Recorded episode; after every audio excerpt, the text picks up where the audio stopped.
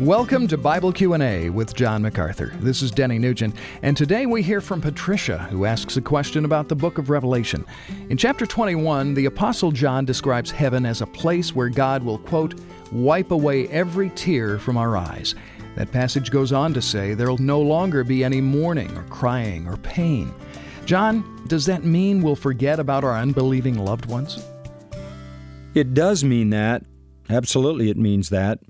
We're not going to be in heaven pining about what happens on earth.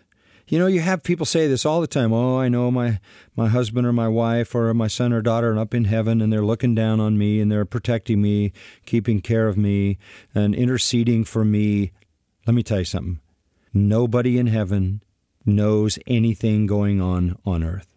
Nobody in heaven cares about anything going on on earth. Listen to this.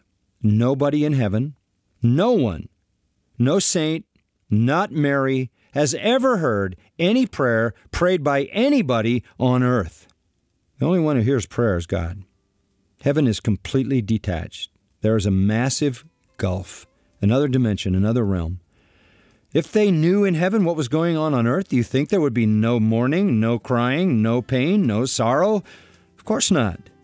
It is sheer bliss, absolute peace, perfect contentment, perfect tranquility, unbounded joy. So understand that. There is no preoccupation in heaven with anything other than the joy of being in the presence of the Trinity. This is Bible Q&A with John MacArthur. John's the author of the MacArthur New Testament Commentary Series. For more teaching from the book of Revelation, visit macarthurcommentaries.com.